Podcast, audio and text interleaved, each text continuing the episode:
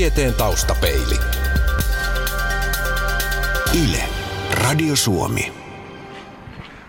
Kuten taustan äänistä hyvin kuuluu, emme ole kalastamassa, vaikka meri tässä suhtko lähellä onkin. Tuolla näkyy edessäpäin siljalainen alus itse asiassa rantautuneena, eli olemme Kruunuhaassa Marian kadulla käppäilemässä merellisissä tunnelmissa siis toki. Ja kanssani on dosentti Anna Kuparinen Helsingin yliopiston ympäristötieteen laitokselta. Kun olemme nyt kala-asian äärellä, niin täytyy kysyä, että kalastatko itse? Enpä valitettavasti oikein, että tuntuu aika tuppaantuu istu, istumiseen tietsikan ääressä, mutta jonkun verran sen tämä uistita koeta heitellä. Eli tuntumaa kuitenkin löytyy. No te selvititte Turun yliopiston johtamassa tutkimuksessa kalastuspaineen vaikutuksia kalakantoihin. Niin aihe on maailmanlaajuisesti paljon tutkittu ja herää kysymys, että miksi näin on, koska kalastuksen vaikutukset kalakantoihin tiedetään jo aika hyvin. No eipä niitä oikeastaan ihan hirvittävän hyvin tunneta. Että ongelma on ollut se, että aluksi on kuviteltu, että se on kovin hyvin tunnettu asia ja itsestään selvä. Ja sitten onkin huomattu, että ei kaikki meekään ihan niin kuin on ajateltu. Ja itse asiassa kun on kalastettu, niin kalakannat ei olekaan sitten kyennyt uusiutumaan niin paljon kuin oletettu. Ja sen takia sitten on ryhdytty tutkimaan enemmän sitä aihetta. Ja tietysti kun kysymys on valtava ruoanlähde ihmisille ja ekonomisesti tärkeä juttu, niin sitten on siinä on tietysti tulee myöskin painetta, että minkä takia asia pitää tutkia ja selvittää. Te tutkijat olette aina rintarottingilla, kun tutkimus julkaistaan arvostetussa julkaisussa ja teidän tutkimuksenne on esitelty Evolutionary Applications-lehden sivuilla. Miksi tuo julkaiseminen on niin iso juttu? No, siinä on oikeastaan monta, monta piippua. Että toisaalta tietysti mitä hienommassa ja tunnetummassa julkaisusarjassa juttu tulee ulos, niin sitä useampi oman alan tutkija myöskin sen näkee. Ja tavallaan silloin se, tiede, se sanoma siinä tutkimuksesta leviää tiedeyhteisössä. Mutta sitten siinä on ihan raadolliset jutut myöskin taustalla, että tiederahoitus on oikeastaan aika paljon sen varassa, että kuinka paljon julkaisee ja minkä tasoisissa lehdissä. Ja sitä lehtien tasoa entistä enemmän korostetaan. Ja sitten kun akatemialta haetaan rahaa tai yliopisto itsekin antaa rahaa, niin tuommoisia katsotaan hirvittävästi. Siinä lienne tulee sitten palautetta, mikäli on virheitä asiassa. Joo, kyllähän tota, se on tietysti semmoinen vertaisarviointiprosessi, että kun me tehdään tutkimus ja lähetetään se lehteen arvioitavaksi, niin se lähetetään toisille saman alan tutkijoille, jotka nimettömänä arvioi ja tarkistaa sen jutun. Ja sitten jos arviot on tyydyttävät ja lehti katsoo, että juttu on tarpeeksi kiinnostava, että haluavat sen julkaista, niin sitten se tulee ulos ja kyllä sen jälkeenkin, jos sieltä virheitä löytyy, niin saattaa jotkut oman alan muut tutkijat pyytää vaikka aineistoja ja tehdä uudet analyysit ja näyttää, että tulos olikin väärä. Niin, että tässä ei ole kysymys mistään tulevaisuusselvityksistä. Tutkimuskohteenne oli Viron rannikolla sijaitsevan Maatsalun ahvenkanta. Ensinnäkin, miksi tutkitte juuri tätä Maatsalun aluetta? Se oli semmoinen mielenkiintoinen aineisto, joka oli saatavilla, koska siinä ahventa oli kalastettu pitkään ja toisaalta kun Viro itsenäistyi, siellä oli aikaisemmin Neuvostoviron aikaa ollut hyvin ankarat säännökset, että ei saanut ihmiset omistaa veneitä eikä mennä veneilemään, ettei päästä ihmiset karkuun maasta ja Suomenlahden yli. Joten ahvenet oli ollut hyvässä kunnossa siellä Lahdella ja sitten kun Viro itsenäistyi, niin annettiin kalastusvapautu. Sitten lähdettiin kalastamaan hirvittävästi, koko kalakanta romahti. Ja sitten kun ne alkoi pikkuhiljaa palautua, niin ne kalat ei enää näyttänytkään samalta. Taustapeili ympäristön muutos tässä meidän ympärillämme on sen verran hurjaa, että me menemme nyt kyllä sisälle tässä Marian kadulla sijaitsevaan pieneen tämmöisen gourmet ikään kuin dosentti Anna Kuparisen kanssa. Täällä on sentään hieman, hieman hillitympi mekkala, kun ei tuo rakennuskoneet paukuta aivan korvajuuressa. No minkä takia juuri ahvenet valittiin tutkimuskohteeksi? No ahven on semmoinen, ensisijaisesti tietysti tätä just tutkittiin sen takia, että tässä kalapopulaatiossa oli tapahtunut tämmöinen muutos. Että jos siellä nyt olisi ollut vastaava muutos vaikka särjessä tai lahnassa, niin oltaisiin sitten kyllä tutkittu sitä, että se oli tavallaan semmoinen mallilaji ihan, että kun siitä sattuu olemaan tämmöinen kiinnostava havainto, niin sitä sitten lähdettiin tutkimaan. Aineisto on peräti 27 vuoden ajalta. Miten yleistä on, että aineistoa jostain kalakannasta saadaan näin pitkältä ajalta? Kyllä niitä on jonkun verran. Lohikannoista nyt enemmänkin saattaa olla pidemmiltäkin ajoilta, mutta kyllähän niinku, kyllä se on harvinaisemmasta päästä, että on noinkin pitkä aikasarja ja toisaalta sitä, että sitä on sitten yhtenäisesti useamman vuoden ajalta. Miten tämä oli kertynyt näin pitkältä ajalta tämä materiaali? Sitä oli tota Viron kalastusinstituutti, semmoinen rista- ja kalatalouden tutkimuslaitoksen vastaava Viron hallituksen niin kuin instituutti. Ne oli, ne oli siellä kerännyt näytteitä siltä alueelta, eli semmoista ihan systemaattista kalakannan näytteenottoa. Sieltä oli vaan sitä sitten kerätty ja kalastajat oli toimittanut tietyn määrän näytteitä. No miten te teitte ihan käytännössä tämän tutkimuksen tämän aineiston pohjalta? No me tehtiin tutkimus sillä lailla, että me, meillä oli nämä suomuarkistot, oli, oli kaloista kerätty ja sitten kaloilla samalla tavalla kuin puussa kasvaa vuosirenkaita. Eli voidaan katsoa sieltä renkaista, että mikä on se kalan ikä ja se tietty pituus tietyssä iässä. Eli pystyttiin katsomaan, että miten kalojen kasvu on ollut aikaisemmin ja millaista se on sitten nykyään. Sitten toisaalta Suomesta saadaan myöskin DNAta irti, että siitä sitten pystyttiin tekemään geneettiset analyysit. Eli suomu on vähän niin kuin kalan sormenjälki lisättynä biotunnisteella. Suurin piirtein. Mitä Matsalun ahvenkannalle sitten tapahtui, Matsalunlahden ahvenkannalle tapahtui Neuvostoliiton romahdettua? Sitä kalastettiin todella voimakkaasti. Ja siinä sitten tietysti käy niin kuin kalakantaa voimakkaasti kalastetaan, niin aluksi sieltä saadaan saaliita ja sen jälkeen se koko kanta romahtaa. Että siellä ei käytännössä jää paljon kaloja, jotka enää lisääntyy. Poikasia ei ole, sitten ei ole aikuisia enää muutaman vuoden päästä. Että se pääsi romahtamaan se kanta, että sitä oli hyvin vähän niitä ahvenia jossain vaiheessa siellä. Ja sitten kun se pikkuhiljaa alkoi palautua, sitten huomattiin, että nyt, ei, nyt on mennyt pieleen, että nyt on vähän liian löyhät sairaukset ollut. Niin sitten alettiin, alettiin säännöstellä kalastusta, annettiin se kalakannan kasvaa taas. Ja sitten kun se oli palautunut, tavallaan niin kuin kasvanut hiukan, niin kuin, ei nyt entiseen kokoonsa, mutta selvästi jonkunlaiseen kokoon, niin silloin huomattiin, että nämä kalat onkin paljon pienempiä kuin ennen. Ja toisaalta huomattiin, että sukukypsät kalat on hyvinkin pieniä. Eli tavallaan sellaiset kalat, jotka kutee, niin ne on hyvin pienikokoisia verrattuna mitä niitä aikaisemmin on nähty. Siis kalojen koko ja se, että milloin, minkä kokoisena kalat tulivat sukukypsäksi, muuttui. Tämä kuulostaa aika arvoitukselta, koska näin äkkiä kuvittelisi, että kun kalakanta elpyy, niin sieltä sitten nämä samat ikään kuin perintötekijät vaikuttavat siihen, miten, miten tämä, millaiseksi nämä aikuiset kalat sitten tulevat. Mutta te tutkijat puhutte kalastuksen aiheuttamasta evoluutiopaineesta, niin mitä tällä tarkoitetaan? No sillä tarkoitetaan just sitä, että jos kalastus, yleensä kalastajat pyrkii ottamaan mielellään isoja kaloja, se on semmoinen toivottu saalis, jättikokoinen kala. Ja sitten on ihan näitä alamittasäädöksiä, että pienempää kuin joku tietty senttipituus, niin kalaa ei edes saa ottaa niin silloin tavallaan kala, kalastuskuolleisuus, eli se, että kalastus pyrkii poimimaan pois sieltä niitä kaikkein vanhimpia ja suurimpia yksilöitä. Ja nämä on sellaisia yksilöitä, jotka sukukypsyy vanhana. Ne niin kuin nuorena investoi pelkästään sen kropan kasvuun ja alkaa vasta sitten tuottaa poikasia paljon myöhemmin. Nyt jos nämä kalat poistetaan ja vaan ne nuorena sukukypsyvät pienikasvuiset kalat jää jäljelle ja ne jää tuottaa uusia sukupolvia, niin silloin tässä tavallaan tapahtuu niin kuin käänteinen jalostus. Eli jos jalostetaan vaikka lehmiä tai sikoja, niin valitaan ne kaikkein isoimmat ja potrimmat tuottamaan jälkeläisiä, mutta kalojen tapauksessa tehdäänkin niin, että jätetään ne kaikkein pienimmät kitukasvuiset sintit tuottamaan jälkeläisiä. Sitten kun tätä jatketaan muutama sukupolven yli, niin kyllä se sitten alkaa näkyä muutoksia. Oliko evoluutiopaine se, mikä täällä Maatsalunlahdella muutti ahvenet?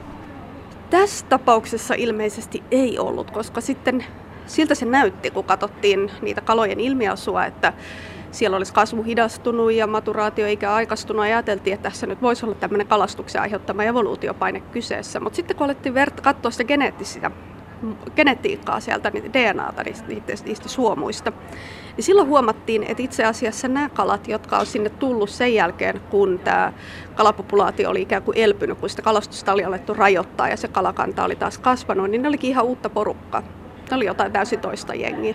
Selvisikö se, että minkä takia pienempiä ahvenia tuli sitten muualta? Olisi, voisi kuvitella, että olisi vähintään yhtä isoja tullut sitten tähän tyhjentyneeseen ikään kuin ekologiseen lokeroon. Sitä ei oikeastaan tiedetä edes varmasti, että mistä ne tuli. Et siinä samplattiin merialuetta, katsottiin niin kuin muualta, sieltä sen lahden ympäriltä, naapurilahdista, ja koetettiin katsoa, että onko nämä geneettisesti samanlaisia kuin ne kalat näillä alueilla. Mutta mihinkään ei täsmännyt. Et nyt ainut niin semmoinen mahdollisuus, mitä on vielä pyöritelty, on sit se, että sinne laskee pieni joki sinne lahteen, että jos ne on tullut sitä jokea pitkin. Mutta silloinhan ne saattaa olla sitten sopeutunut enemmänkin joki- ja järviolosuhteisiin, eli ne ei välttämättä ole kauhean hyvin sopeutunut siihen lahden olosuhteisiin ja kuitenkin jonkunlaiseen suolapitoisuuteen. Eli ne saattaa olla pienempiä ihan jo senkin takia, että ne ei ole nyt sopeutunut siihen alu- alueeseen ja ne ei tavallaan pysty kasvaa niin hyvin kuin ne tekisi optimaalisessa ympäristössä. Niin, dosentti Anna Kuparinen Helsingin yliopisto, näitä pieniä ahvinia kutsutaan jossain päin Suomea ainakin nimellä miljoona veljet, ei siis metsäveljet, vaan miljoona, miljoona veljet. Sinänsä hauskaa, kun Virossa ollaan. No mutta jokaista mökkikalastajaa tietysti kiinnostaa, että miten merkittävä muutos kalakannan romahduksesta ja sen aiheuttamasta geenikadosta sitten seuraa tälle vesialueelle. No ensimmäisenä varmaan niin tavan kalastajalle se, että kalakanta romahtaa, niin se tietysti tärkein muutos on siinä, että siellä ei enää ole kalaa, ei tule kalastussaaliita. Et se, että ne geenit on siinä muuttunut, niin se ei välttämättä näy tavalliselle kalastajalle ihan saman tien. Mutta esimerkiksi tulevaisuudessa, jos ilmasto lämpenee, niin kun menetetään geneettistä monimuotoisuutta, niin se kyllä tekee ne niin se geneettisen monimuotoisuus on tavallaan niin kuin se keino, millä luonto pystyy selviytymään, kun ympäristö muuttuu, koska silloin on niin paljon erilaisia geenejä, että sitten on aina joku, joka on sopivampi siihen muuttu, muuttuneeseen ympäristöön. Ja nyt jos geneettistä monimuotoisuutta aletaan vähentämään, niin silloin tietenkin ilmaston muuttumiset, mitkä tahansa ympäristön muutokset, oli sitten rehevöitymistä tai mitä tahansa, niin ne on paljon, paljon todennäköisemmin heikentää sitten vielä tulevaisuudessa sitä kalakantaa. Miten niin vähänkään pidemmällä tähtäimellä miten tällainen muutos sitten, kalojen koko muutos vääristää petokalojen ja saaliskalojen välistä tasapainoa? Se voi vääristää aika monellakin tavalla, että jos esimerkiksi kalat pienenee, niin silloin ne on pidemmän aikaa alttiita pedoille. Että jos ajatellaan jotain ahventa, jota hauki saalistaa paljon, niin jos ahven on pienempi, niin se on silloin paljon, paljon enemmän tavallaan niin kuin uhanalainen sille hauen saalistukselle. Kun taas iso ahven pystyy paremmin välttämään sitä saalistusta. Eli helposti käy niin, että jos kalat pienenee, niin silloin se saalistuskuolevuus kasvaa. Ja toisaalta silloin, kun se saalistuskuolevuus kasvaa, niin taas kalastajalle jää vähemmän kalastettavaa, koska muut kalat syö siellä. Eikö ne ole sitten isompia kaloja, mitä sinne jää jäljelle, kun ne on syöneet nämä pikkukalat? No, tota, itse asiassa me tutkittiin tätä Australiassa yhdessä ekosysteemissä, ja ne, jotka söi näitä pikkukaloja ja jotka sitten hyötyi, niin ne oli sitten ne oli hylkeitä ja noita tota, haita että ne ei ollut sitten kalastajalle kuitenkaan niin houkuttelevia enää. Yritän nyt hakea jotain positiivista tästä geenikuolemasta, mutta aika vaikealta se kyllä tuntuu. Jos käsitellään hieman laajemmin tätä kalakantojen tilaa ja niissä tapahtuneita muutoksia ja kalojen käyttäytymisessä tapahtuneita muutoksia, niin julkaistiin tässä aivan taannoin tutkimus siitä, miten psyykelääkkeiden jäämät vaikuttavat nimenomaan ahventen käyttäytymiseen siten, että ahvenista tulee rohkeampia ja ne siten ovat alttiimpia, alttiimpia pedoille. Ja aikaisemminhan on jo oltu huolestuneita ehkäisyhormonien jäämien aiheuttamista ongelmista kalakannoille, niin mites, onko näillä kalakannoilla nyt oikeastaan toivoa lainkaan?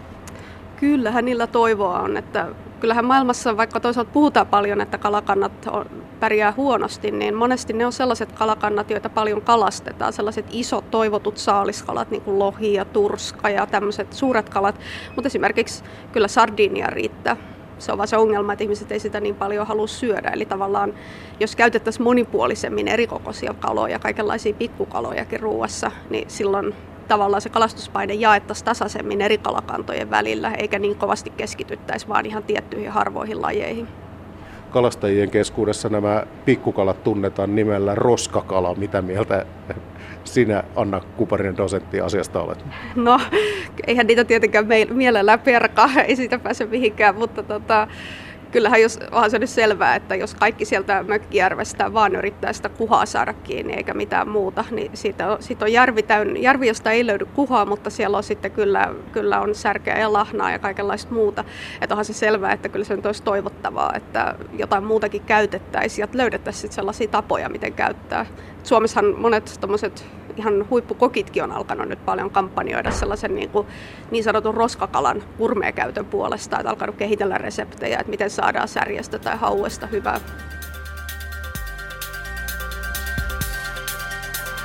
Taustapeili.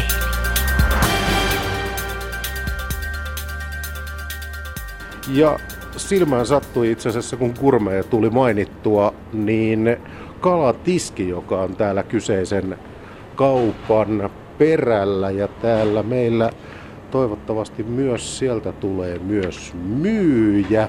Hyviä päiviä Yleisradiosta. Ker- Kerrotko nimesi ensin? Marika Lehtinen.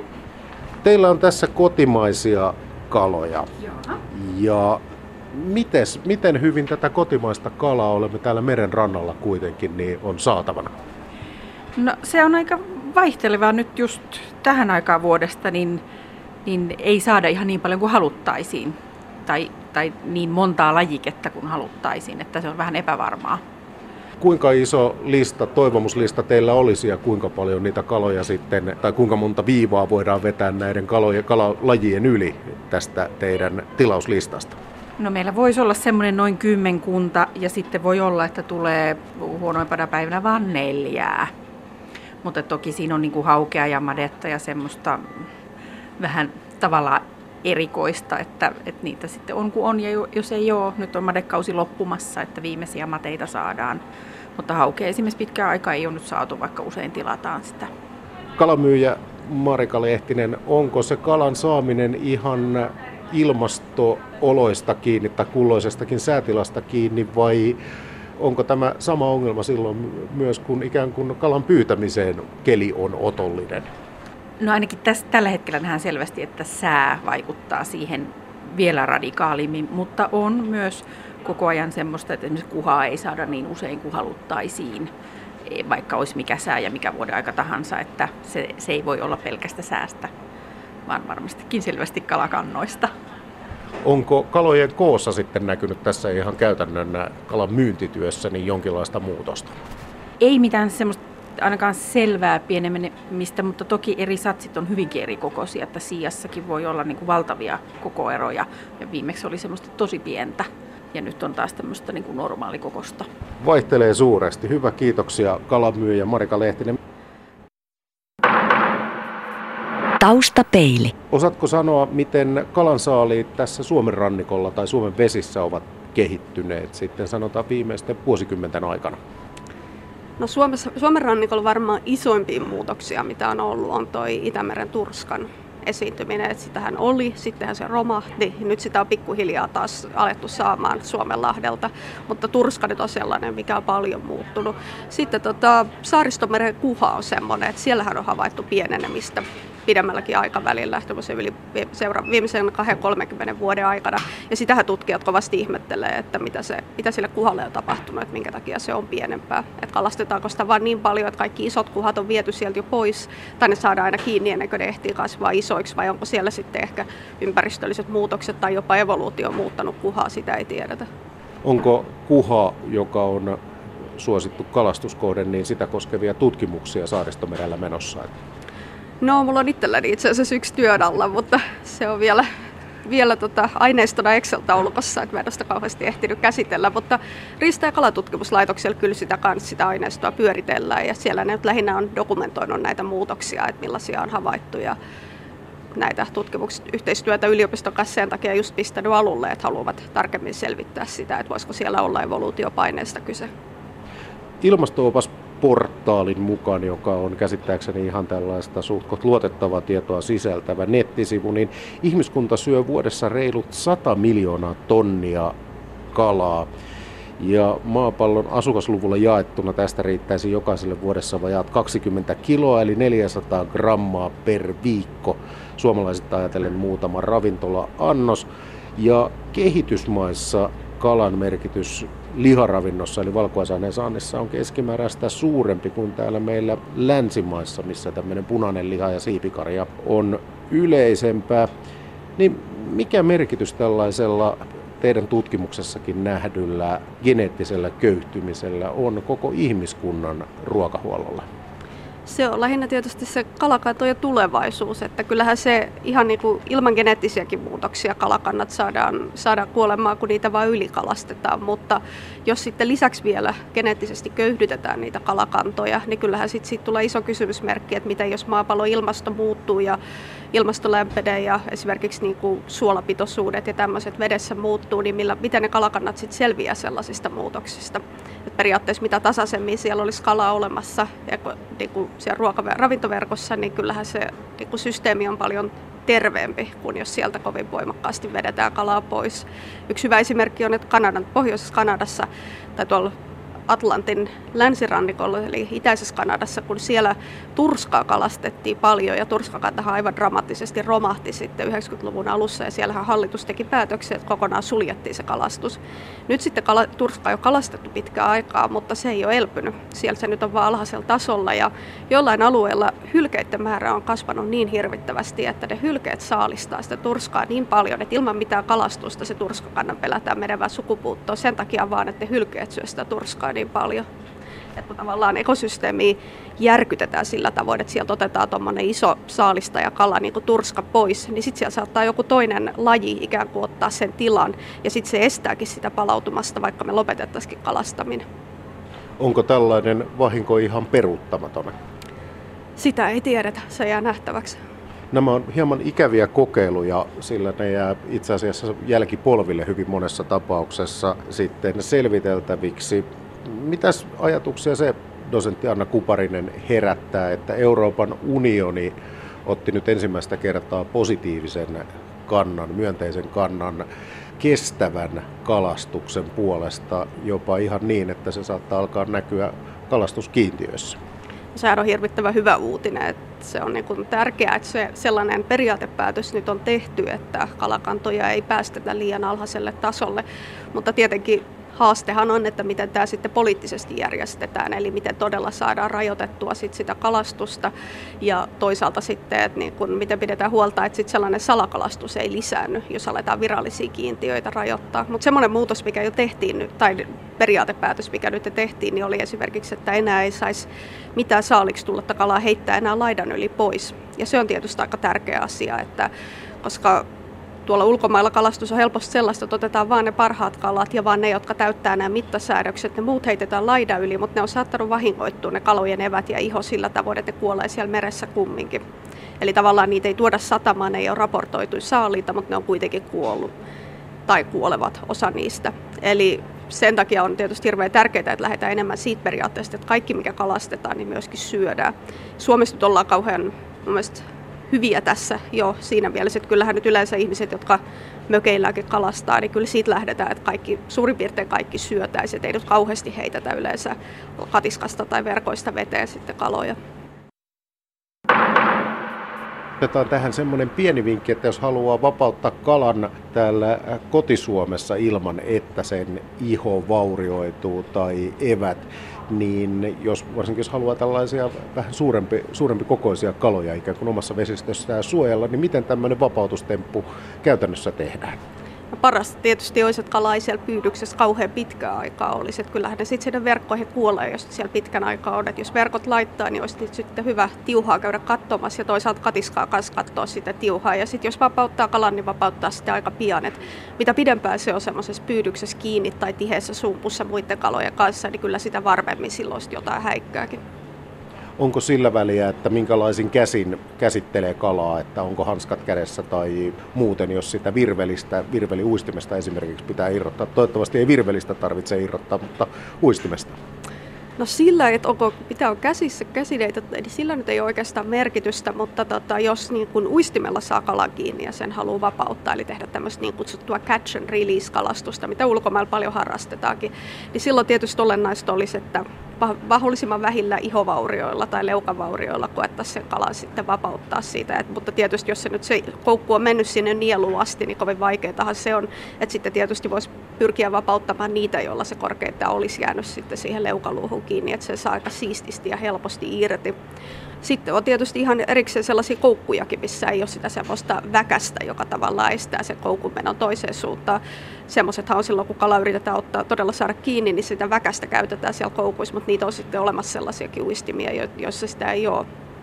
Niin tämä catch and release sopii melko lailla kaikkeen muuhun paitsi harppuuna kalastukseen.